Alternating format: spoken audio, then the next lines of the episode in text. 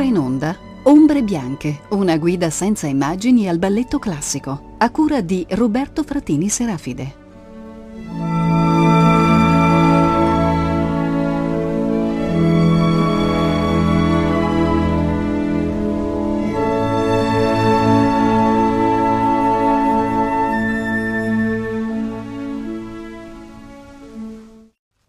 Cordiale saluto ai radioascoltatori di Rete Toscana Classica e benvenuti a questa quarta puntata di Ombre Bianche, il programma in cui ci occupiamo di balletto classico. Puntata speciale questa in un certo senso centrale rispetto al nostro obiettivo che è quello di descrivere il paradigma del balletto romantico perché in questa puntata ci occupiamo in un certo senso del balletto romantico per eccellenza che è Giselle. Giselle, capolavoro del balletto classico, titolo intramontabile del repertorio, paradigma maturo della poetica romantica e anche della struttura del balletto romantico, coreografie di Jules Perrault e Jeanne Coralli, musiche di Adam, il balletto che per certi aspetti nel Novecento maturo, nel 1942, Serge Liffard definì apoteose du ballet romantique, l'apoteosi del balletto romantico, in un libro che ha fatto epoca. Eh, Serge Liffard è anche senz'altro fra tutti gli studiosi di Giselle quello che ha riabilitato la memoria del librettista ufficiale di Giselle, Vernois de Saint-Georges e questo perché per decenni si era creduto che il principale librettista di Giselle fosse Théophile Gautier, che era in un certo senso l'eminenza grigia che stava dietro a tutta l'operazione che presiedette a Giselle, che portò alla composizione del balletto. Si diceva che Gautier si fosse semplicemente appoggiato a un librettista di professione come Verma de Saint-Georges. D'altra parte alcune ragioni strutturali invitano invece a riconsiderare la centralità di Vernois de Saint-Georges, per esempio il fatto che primo e secondo atto di Giselle abbiano due strutture narratologicamente gemelle, che cioè i numeri ballettistici siano strutturalmente distribuiti su primo e secondo atto in maniera perfettamente simmetrica, risultato che probabilmente poteva essere garantito soltanto dal lavoro di un librettista di professione compositore di Giselle Adolphe Adam, che ha legato in un certo senso il suo destino ballettistico anche ad altri titoli come La fille Danube, La figlia del Danubio, La fanciulla del Danubio, Le diable à quatre, Il diavolo a quattro e anche una prima versione di Le Corsaire. Ciò nonostante, senz'altro la fama di Adolphe Adam rimane per lo più legata a questo balletto, a Giselle, appunto. Balletto che ha in qualche modo consacrato un'altra delle grandi stelle del balletto romantico, che era Carlotta Grisi. Carlotta Grisi, di cui Théophile Gautier è probabilmente innamorato per tutta la vita, perché Carlotta Grisi fosse la compagna di vita di Jules Perrault, coreografo e ballerino, detto il silfo maschio, da alcune cronache del tempo eh, Carlotta Gresi fu definita da Théophile Gautier come una sintesi perfetta della spiritualità di Maria Taglioni, di quella spiritualità cristiana di Maria Taglioni mm, e di quel dinamismo sensuale e pagano di Fanny Elsler. Queste prerogative trasformarono Carlotta Grisi nella ballerina manifesto dell'epoca romantica. Giselle sin dalla prima rappresentazione fu uno straordinario successo, era come se in qualche modo il pubblico percepisse in che modo il balletto riusciva a incarnare alcune ossessioni dell'epoca e sappiamo che non abbandonò il repertorio dell'Opera di Parigi fino al 1868. Nel frattempo Giselle, molto precocemente, già negli anni 40, era sbarcata in Russia grazie al rivestimento di Petipa e Petipa contribuì in qualche modo a definirne una volta per tutte la struttura. La Giselle che attualmente viene eseguita è pertanto una Giselle di Perrault-Coralli rivista ampiamente da Marius Petipa. Marius Petipa che sappiamo si trasformò nel grande fondatore dell'estetica e della tecnica post-romantica, quindi del grande artefice del fenomeno che chiamiamo balletto russo in generale. Questo paradigma eh, di Giselle creato da Petipa raggiunge una sua uh, ultima formulazione nell'ultima edizione curata da Petipa che è del 1884. Dopodiché per alcuni anni Giselle scompare sia dal repertorio dell'Opera di Parigi che dal repertorio dei teatri russi. Verrà di fatto rispolverato nel 1910 dai Ballet Russes di Diaghilev che affiderà l'interpretazione del ruolo della protagonista alla grande Tamara Karsavinem, ma soprattutto nel 1924 grazie all'indimenticabile interpretazione di Olga Spessivtseva, una delle massime ballerine classiche del XX secolo che non solo ricreerà la ultima grande Giselle fornendo un modello, una vera e propria formula a tutte le successive interpreti di Giselle, ma che anche morirà sostanzialmente pazza, come se vi fosse in lei una strana fusione tra finzione e vita questa strana fortuna all'estitoria, completata e perfezionata dal libro di Liffard nel 1942, trasforma Giselle nel titolo di repertorio probabilmente più presente nel manifesto delle compagnie nazionali e internazionali di balletto per tutto il Novecento. È in qualche modo il ruolo stesso della protagonista Giselle in un analogo di Traviata nel mondo del balletto, quindi un ruolo senz'altro molto complesso tecnicamente, ma di complessità non siderale, che si appoggia molto sulle doti interpretative e drammatiche della protagonista e che praticamente qualunque étoile nel Novecento cercherà di interpretare. Alcune di loro, Carla Fracci, Marcia Ede, legando effettivamente la loro fama al ruolo di Giselle. Unica eccezione, stranamente, Maya Plisetskaya, probabilmente la più grande ballerina del XX secolo, che non interpretò mai il ruolo di Giselle.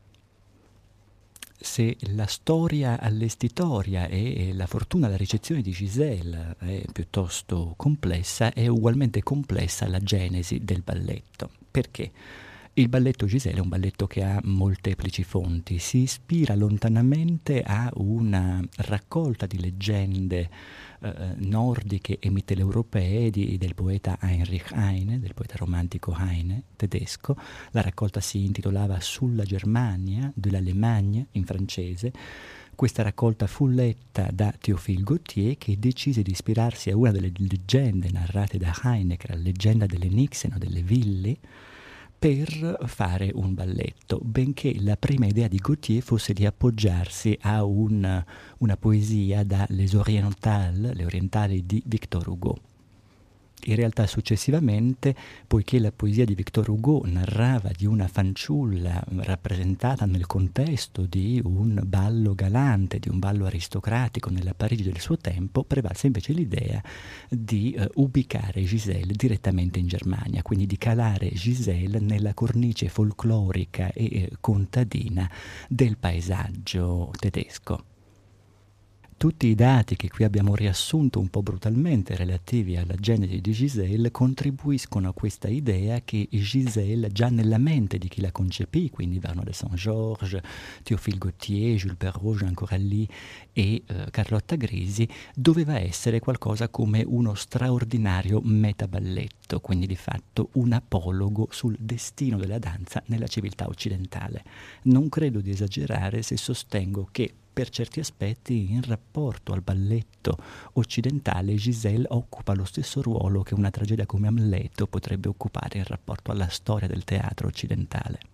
In un certo senso, e lo vedremo analizzando la scena della follia di Giselle, è come se la fondazione della civiltà moderna della danza occidentale avesse avuto bisogno di un vero e proprio sacrificio umano, di una passione, e questa passione quasi cristologica è rappresentata nella morte e resurrezione, tra virgolette, di Giselle. È curioso perché una settantina di anni dopo, nel 1913, per certi aspetti, la poetica, la stagione poetica della danza moderna verrà lanciata da un altro balletto in cui un'altra vergine ugualmente muore e muore di danza, cioè la sagra della primavera di Stravinsky nel 1913 con il sacrificio e la morte dell'eletta, che morendo feconda e fonda una nuova civiltà della danza.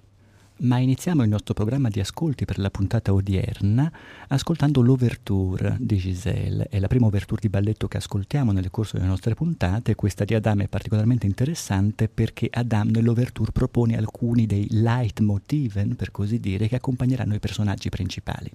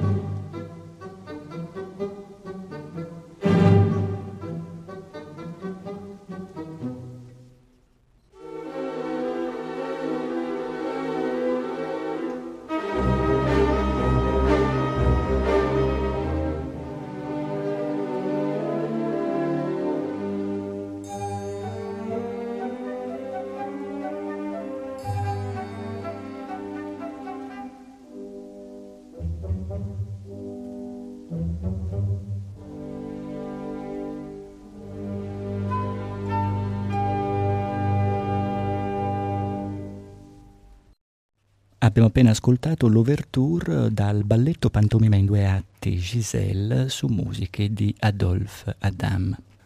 Prima dell'ascolto dell'ouverture abbiamo insistito per qualche minuto sul fatto che Giselle deve la sua grandezza al fatto di essere sostanzialmente un metaballetto, quindi un balletto che racconta anche un apologo sulla danza. Qual è l'enorme stratagemma di Gauthier e Vernois de Saint-Georges per ottenere questo metaballettismo di Giselle?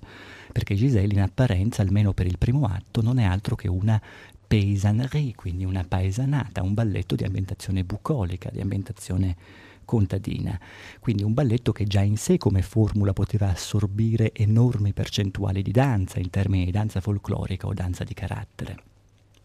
Il grande scarto che Théophile Gautier e Vanale Saint-Georges producono è quello di eh, porre al centro del balletto, nel ruolo della protagonista, una fanciulla che già in sé come personaggio è appassionata di danza e di fare della danza la vera e propria ossessione, il capriccio costante e permanente della protagonista. Per cui tutte le volte in cui Giselle effettivamente danza da sola o in compagnia, non sta semplicemente danzando perché siamo in un balletto e la convenzione vuole che la vicenda sia narrata attraverso la danza, ma sta danzando perché il suo personaggio in quel momento sta danzando.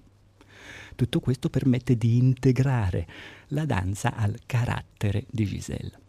La danza stessa in Giselle non è soltanto una passione personale, il capriccio della protagonista e ciò che di fatto la distoglie dai suoi doveri di contadina, figlia di contadini e nel caso specifico figlia di una contadina saggia di nome Berta, la danza in Giselle si trasforma anche in un veicolo di segnali erotici. Tutta la sua storia d'amore con Lois, che poi scopriremo essere Albrecht nella vicenda, è una storia d'amore che passa attraverso la danza. Tutte le scene di seduzione, tutti gli incontri fra Giselle e il giovane Albrecht, che è un principe travestito da contadino e che si fa chiamare Lois, avvengono sempre attraverso la danza. È un costante invito alla danza che Lois porge a Giselle e che Giselle è fin troppo felice di accettare. Il primo atto di Giselle eh, ritrae appunto uno scenario pastorale, siamo in Germania, per l'esattezza siamo in Renania e Giselle è la uh, figlia di una contadina vedova di nome Berta, una ragazza piuttosto debole di costituzione, fragile, cagionevole, valetudinaria, ma che nutre un'insana passione per la danza e nutre un'insana passione per questo contadino arrivato di fresco che si chiama Lois, che dice di chiamarsi Lois, ma che in realtà è un principe e che si chiama Albrecht.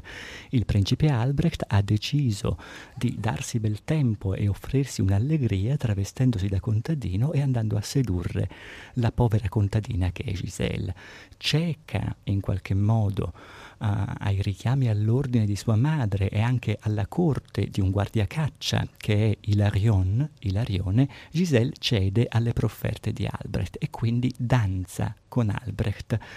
che si fa chiamare Louis, in più di una circostanza.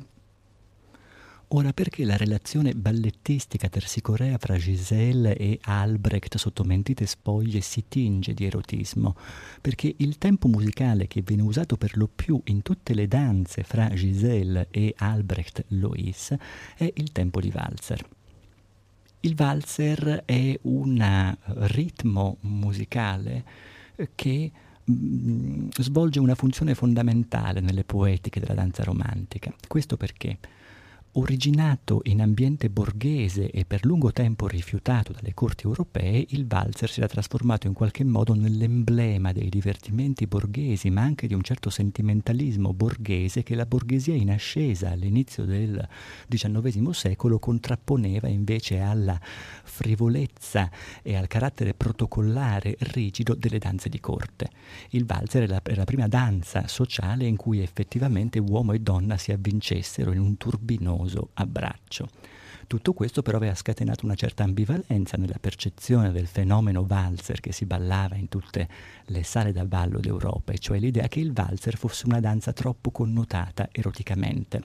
Per questo la letteratura scientifica e morale di inizio Ottocento è disseminata di testi in cui medici e moralisti mettono in guardia le madri europee dal mandare le figlie con troppa disinvoltura a ballare il valzer in questi trattenimenti dell'alta società, perché il valzer si basa su una vicinanza eccessiva e il turbinio del valzer, che è una danza rotatoria circolare, può effettivamente produrre uno stato di deragliamento fisico e psichico. Il rischio è la morte o la perdita della virtù. Per questo era più che naturale che il balletto del tempo in qualche modo sfruttasse le potenzialità erotiche insite nella rappresentazione culturale del valzer e che trasformasse il valzer in qualcosa come una danza amorosa per antonomasia, una danza amorosa per eccellenza. Per questo motivo, tutte le volte che Giselle balla un valzer con Albrecht, dobbiamo sempre immaginare che in quel momento il valzer è qualcosa come un succedaneo dell'atto sessuale. Se così non fosse, non potremmo capire eh, quello stato di disonore, di disincanto, di disinganno che condurrà Giselle alla follia alla fine del primo atto, che è il momento in cui si scopre l'inganno ordito da Albrecht. Questo perché, eh, pur non avendo avuto nessun tipo di commercio sessuale con Albrecht, benché alcune interpretazioni puntino in quella direzione, per Giselle il fatto stesso di aver danzato con Albrecht significa disonore. Questo perché il valzer fra Giselle e Albrecht è già un'attività sessuale. In qualche modo nel balletto dell'Ottocento succede al valzer come accade a Giselle e come accade in genere all'icona della ballerina. Il Walzer è cioè una danza che nasce come danza folclorica, originariamente si chiamava Ländler ed era una danza di paese, una danza contadina tedesca, successivamente si affina formalmente, si trasforma in una danza cittadina e sociale e il balletto trasformerà questa che è una danza di carattere in una emblema tout court del balletto, cioè in un ritmo, in un tempo di danza che non può mancare a più riprese all'interno di un balletto. Probabilmente il uh, ritmo più usitato, più frequentato all'interno delle partiture per balletto. Quindi quella che era nata come una danza folclorica ed era passata a essere uh, semplicemente una danza di carattere, nel balletto romantico si trasforma in qualcosa come la danza delle danze. La stessa cosa accade di fatto a Giselle come personaggio, perché Giselle è una fanciulla appassionata di danza nel primo atto, è semplicemente un carattere, ma ciò che farà la morte, trasformandola in spettro e in Willy, sarà di trasformarla come Willy in qualcosa come un'icona assoluta della danza, un'immagine assoluta, irrelata e astratta della danza. Giselle muore fanciulla e rinasce icona della danza e rinasce étoile per certi aspetti. Quindi ciò che era un carattere si trasforma in un valore assoluto. Questo è il destino di Giselle ed è in un certo senso il destino del corpo della danzatrice nella poetica romantica, quello di consegnarsi definitivamente alla figura. Ma ascoltiamo senz'altro un secondo frammento da Giselle, e cioè l'entrata di Giselle e la prima scena d'amore tra Giselle e Albrecht nel primo atto, quella scena che normalmente le cronache hanno ribattezzato Pas de Paquerette, cioè la danza delle margheritine, perché è la scena in cui Giselle, che ha sognato, secondo il libretto, che il suo uomo, quindi Albrecht, era in realtà innamorato di un'altra donna, è convinta che Albrecht non la ami. Sfoglia una margherita per uh, accertarsene e effettivamente la margherita le dice che Albrecht non la ama realmente, ma Albrecht la inganna, coglie un'altra margherita e con un rapido maneggio riesce a convincere che in realtà le margherite dicono tutt'altro. Questo è il pas de. Ascoltiamo senz'altro la musica.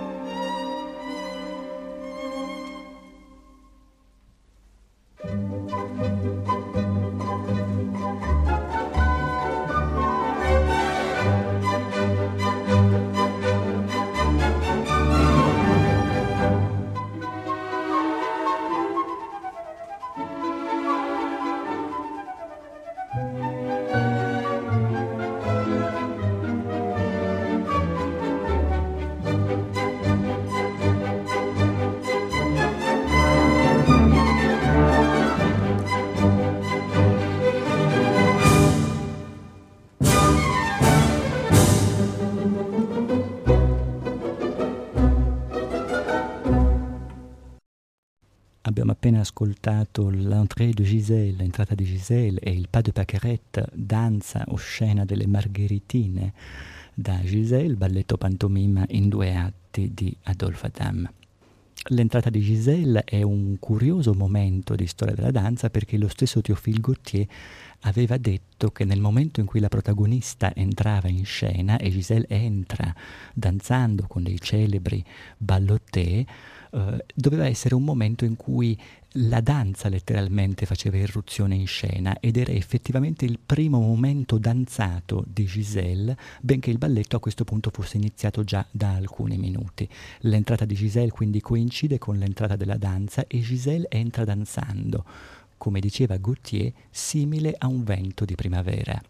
Il secondo frammento che abbiamo ascoltato, il Paquerette, è invece questa scena d'amore fra Giselle e Albrecht sotto le mentite spoglie del contadino Lois ed è un frammento ricchissimo in termini di prosodia musicale, cioè di fraseggi musicali, frasi musicali, melodie che in qualche modo servono a rimpiazzare le frasi inudibili di un dialogo fra i due protagonisti, dialogo nel quale eh, Albrecht va reiterando i suoi giuramenti d'amore e in cui Gisela poco a poco si lascia convincere. Di lì a poco, dopo un'irruzione del terzo incomodo, cioè di Hilarion, Ilarione, il guardiacaccia, infelicemente innamorato di Giselle, Giselle e Albrecht, accompagnati da alcune amiche di Giselle, le soliste del corpo di ballo, si lanceranno in un turbinoso, in un turbinoso valzer, valzer che musicalmente ricorda molto i Ländler tedeschi cui si ispira, quindi un valzer contadino che ascoltiamo.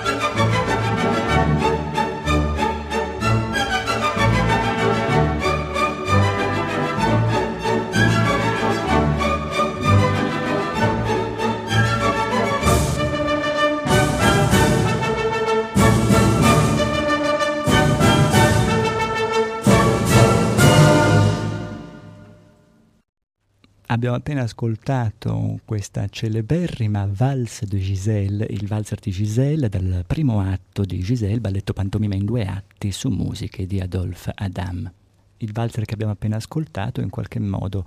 conferma questa idea generale già enunciata eh, di una eh, configurazione, costellazione ballettistica degli amori tra eh, Giselle e Albrecht, che non, non si amano semplicemente, ma si amano attraverso la danza. E per tutta la durata di questo primo atto, fino al suo crudele disinganno, Giselle rimarrà effettivamente vittima dello specchietto per le allodole che Albrecht continua a porgerle, di fatto vittima di un grande malinteso di tipo erotico, credere cioè che Albrecht non sia principe ma contadino, credere che Albrecht sia effettivamente innamorato di lei e non un nobilastro che vuole eh, divertirsi,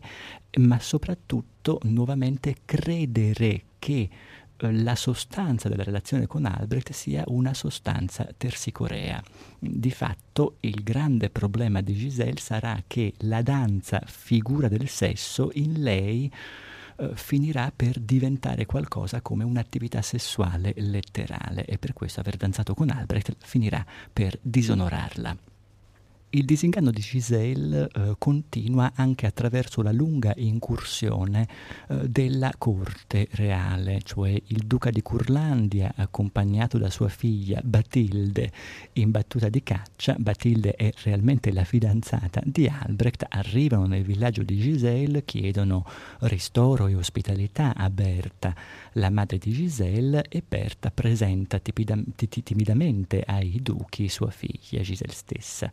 E Giselle è una fanciulla talmente delicata, talmente aggraziata e talmente amabile che la stessa Batilde decide di regalarle una sua collana. E Giselle a quel punto danza per Batilde e per suo padre. Danza in una variazione, quindi in un assolo di Giselle, che non faceva parte della prima edizione del balletto, ma che fu inserito soltanto in una versione russa, quindi negli anni 40 inoltrati, e che fu composta direttamente da Minkus.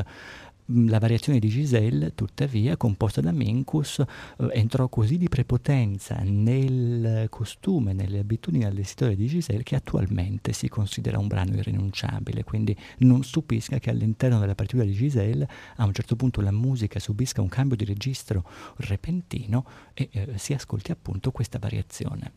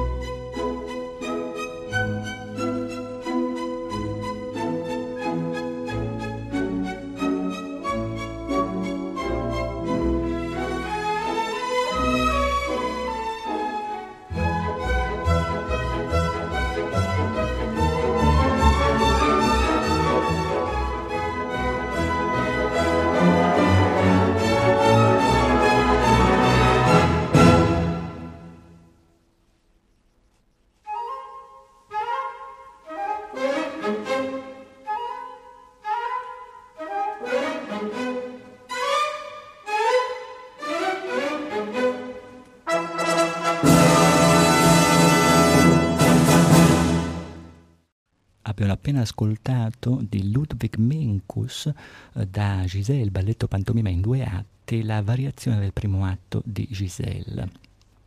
Ludwig Mencus, non contento di interpolare, di aggiungere una uh, variazione per Giselle nel primo atto, ne aggiungerà di fatto una anche nel secondo atto, durante il balletto bianco di Giselle. Entrambe le variazioni fanno parte ormai del repertorio.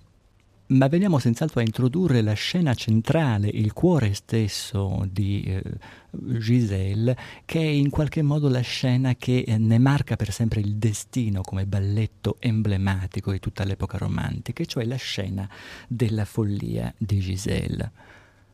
Come arriva Giselle alla follia? Diciamo che durante il primo atto, a un certo punto il guardacaccio infelicemente innamorato di lei, cioè Hilarion, scopre la vera identità di Albrecht, scopre che, cioè che Albrecht non è contadino ma principe, capisce che Albrecht si è preso gioco di Giselle e decide di tradirlo, quindi di denunciarne l'identità a Giselle e di farlo possibilmente in presenza della corte del duca di Curlandia e quindi anche della vera fidanzata di Albrecht che è la principessa Teresa Batilde. Mm, l'improvviso manifestarsi di questa ferale verità fa definitivamente impazzire Giselle, che si vede di colpo eh, sola, disamata, abbandonata e anche disonorata. A questo punto, perdendo la ragione, Giselle scivola in una follia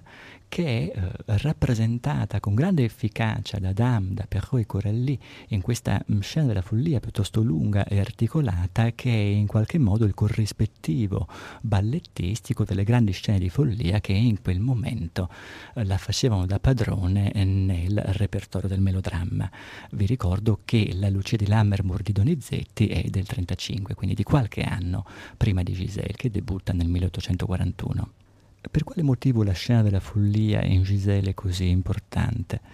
È una scena particolarmente interessante perché la follia di Giselle è in qualche modo una follia a doppio percorso, cioè la protagonista in alcuni momenti si abbandona a uno stato di furia esasperata e in altri momenti scivola in una specie di uh, follia più soave in cui ciò che fa è semplicemente rifugiarsi nel ricordo dei momenti felici vissuti con Albrecht, che vengono rievocati musicalmente benché eh, straniati da un um, trattamento ritmico un poco inquietante e dove Giselle di fatto ripropone anche i passi che aveva eseguito in quei momenti di felicità, solo che li ripropone in totale solitudine, in totale alienazione, quindi senza nessun partner e sotto lo sguardo attonito di tutti gli astanti. Si tratta di un momento clamoroso della storia della danza perché è probabilmente il primo momento in cui la ripetizione in scena di alcuni passi automaticamente si configura come un ricordo. Potremmo addirittura suggerire che questo è il momento in cui eh, nella danza occidentale, che è dominata da un'idea monocronica del tempo, quindi dall'idea del tempo della danza come un presente assoluto, in cui la ripetizione ha un significato formale ma non ha mai un significato psicologico, ecco invece in questo caso la ripetizione eh, svolge una funzione pienamente psicologica, è effettivamente un ricordo, è come se la durata che è eh, il versante psicologico del tempo nella mente di Giselle si sovrapponesse al tempo assoluto della danza. È curioso perché in realtà per ritrovare un'idea di tempo danzato analoga a questa dovremmo aspettare più di cento anni, dovremmo cioè aspettare il cosiddetto Tanztheater tedesco e Pina Bausch. È come se la scena della follia di Giselle proponesse qualcosa come una profezia di ciò che sarà il teatro danza, cioè una costante irruzione della durata individuale nel tempo assoluto, nel presente assoluto della danza. Per questo l'esecuzione che Giselle propone di alcuni passi che hanno caratterizzato il vocabolario danzato e amoroso della sua relazione con Lois è che è una riproposizione stenta dei passi, cioè sono passi accennati in Giselle, sono ricordi di passi danzati. Tutto questo rappresenta una straordinaria fuga all'indietro del personaggio e eh, lo stabilirsi, il consolidarsi della follia del personaggio come chiusura da parte di Giselle nel bozzolo, nel, nel baco letteralmente, eh, di uh, un vocabolario di passi di danza molto ridotto. Lo stato di follia di Gisele è effettivamente uno stato di crisi in cui il personaggio deve scegliere, essendo stata ingannata dalla danza, deve scegliere se rimanere dentro la danza oppure uscirne per ritornare alla vita. Ma morire sarà effettivamente l'unico modo per rimanere dentro la danza e così effettivamente, paradossalmente, realizzare un desiderio che era quello di poter esistere danzando. Nel secondo atto, Giselle, risorgendo dalla morte come Villi, quindi come spettro, come ritornante, come zombie, in un certo senso, si vedrà trasformata in una creatura, la Villi, la cui esistenza è un'esistenza tersicorea, perché la Villi esiste danzando. Danzare è in un certo senso la sua condizione e la sua condanna. Ciò che nel primo atto per Giselle era semplicemente una passione, un capriccio, qualcosa che si poneva in contrasto con la vita e con i doveri della vita, qualcosa di segno puramente erotico, nel secondo atto si trasformerà in uno status, diciamo, in una forma di estasi effettivamente, in una condizione, in un destino. Per questo, benché vi siano molte interpretazioni diverse sulle cause della morte di Giselle, qualcuno parla di un infarto, qualcuno parla di un collasso, altri parlano della clorosi, altri parlano del fatto che Giselle fosse una fanciulla cagionevole, che non avrebbe retto, diciamo, al trauma del disinganno, l'unica cosa che possiamo dire con certezza è che per certi aspetti Giselle muore di danza. Del resto già sua madre l'aveva messa in guardia durante il primo atto dicendole se continui a danzare così, con questa insistenza, morirai giovane e anche tu diventerai una villi. Ascoltiamo senz'altro la scena della follia.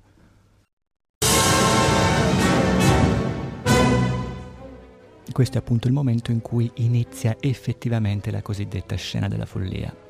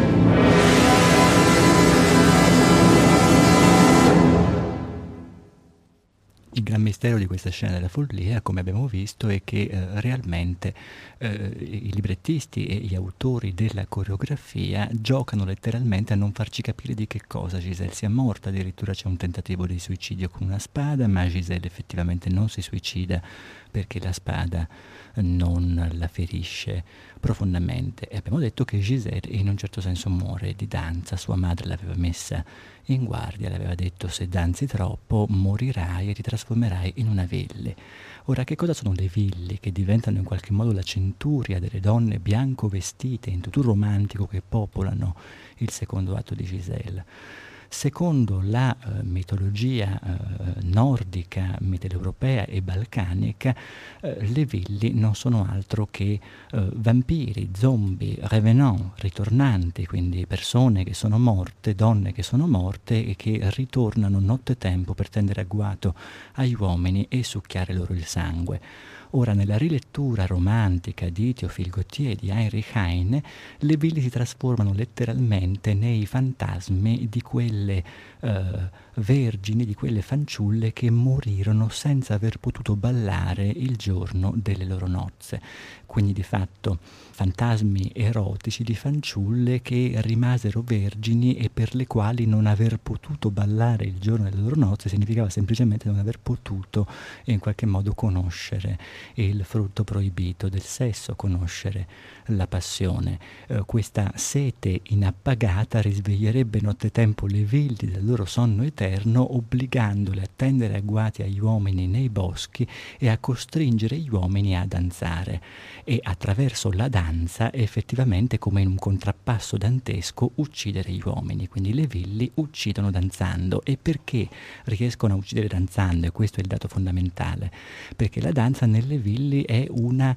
eh, condizione di vita, un meglio, una condizione di non morte. La villi è un fantasma, è una pura figura, un simulacro, uno spettro, una visione, ed essendo una visione, e non avendo quindi nessun peso corporeo, non conosce fatica, la villi può erogare liberamente danza fino all'alba. Il grande errore degli uomini che cadono nelle maglie, nelle trappole tese dalla centuria delle villi, è che prendono nuovamente la villi alla lettera, la scambiano, diciamo, per una donna in carne e ossa, danzano effettivamente con lei, ma essendo uomini in carne e ossa, la loro danza non è infinita, per cui a un certo punto semplicemente muoiono di sfinimento e questo è il momento in cui le villi si liberano degli uomini gettandole in un lago. Questo sarà nel secondo atto il destino di Hilarion, il guardacaccia innamorato di Giselle, che viene nottetempo a visitare la tomba di Giselle, che viene sorpreso dalle villi, costretto a danzare fino allo sfinimento e infine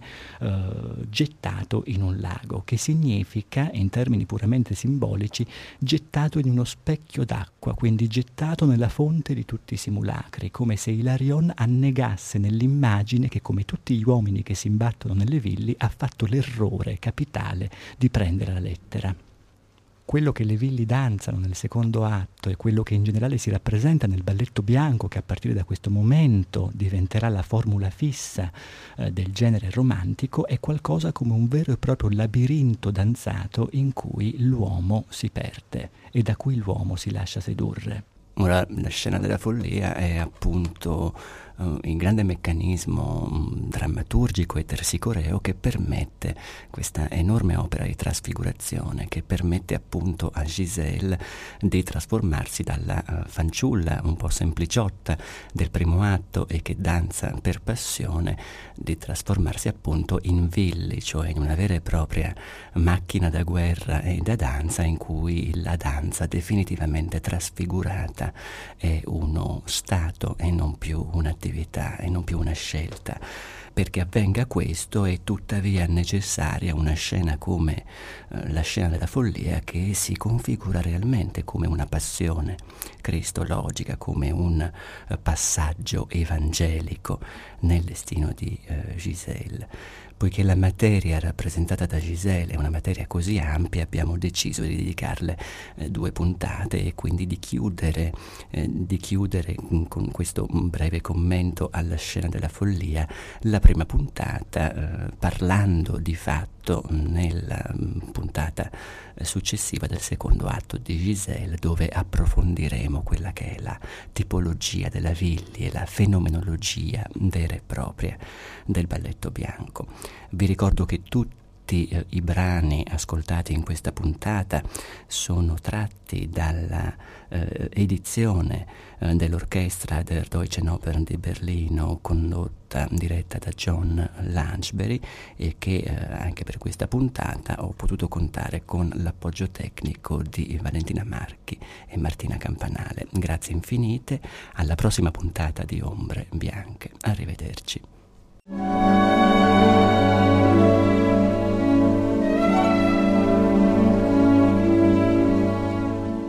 Abbiamo trasmesso Ombre Bianche, una guida senza immagini al balletto classico, a cura di Roberto Fratini Serafide.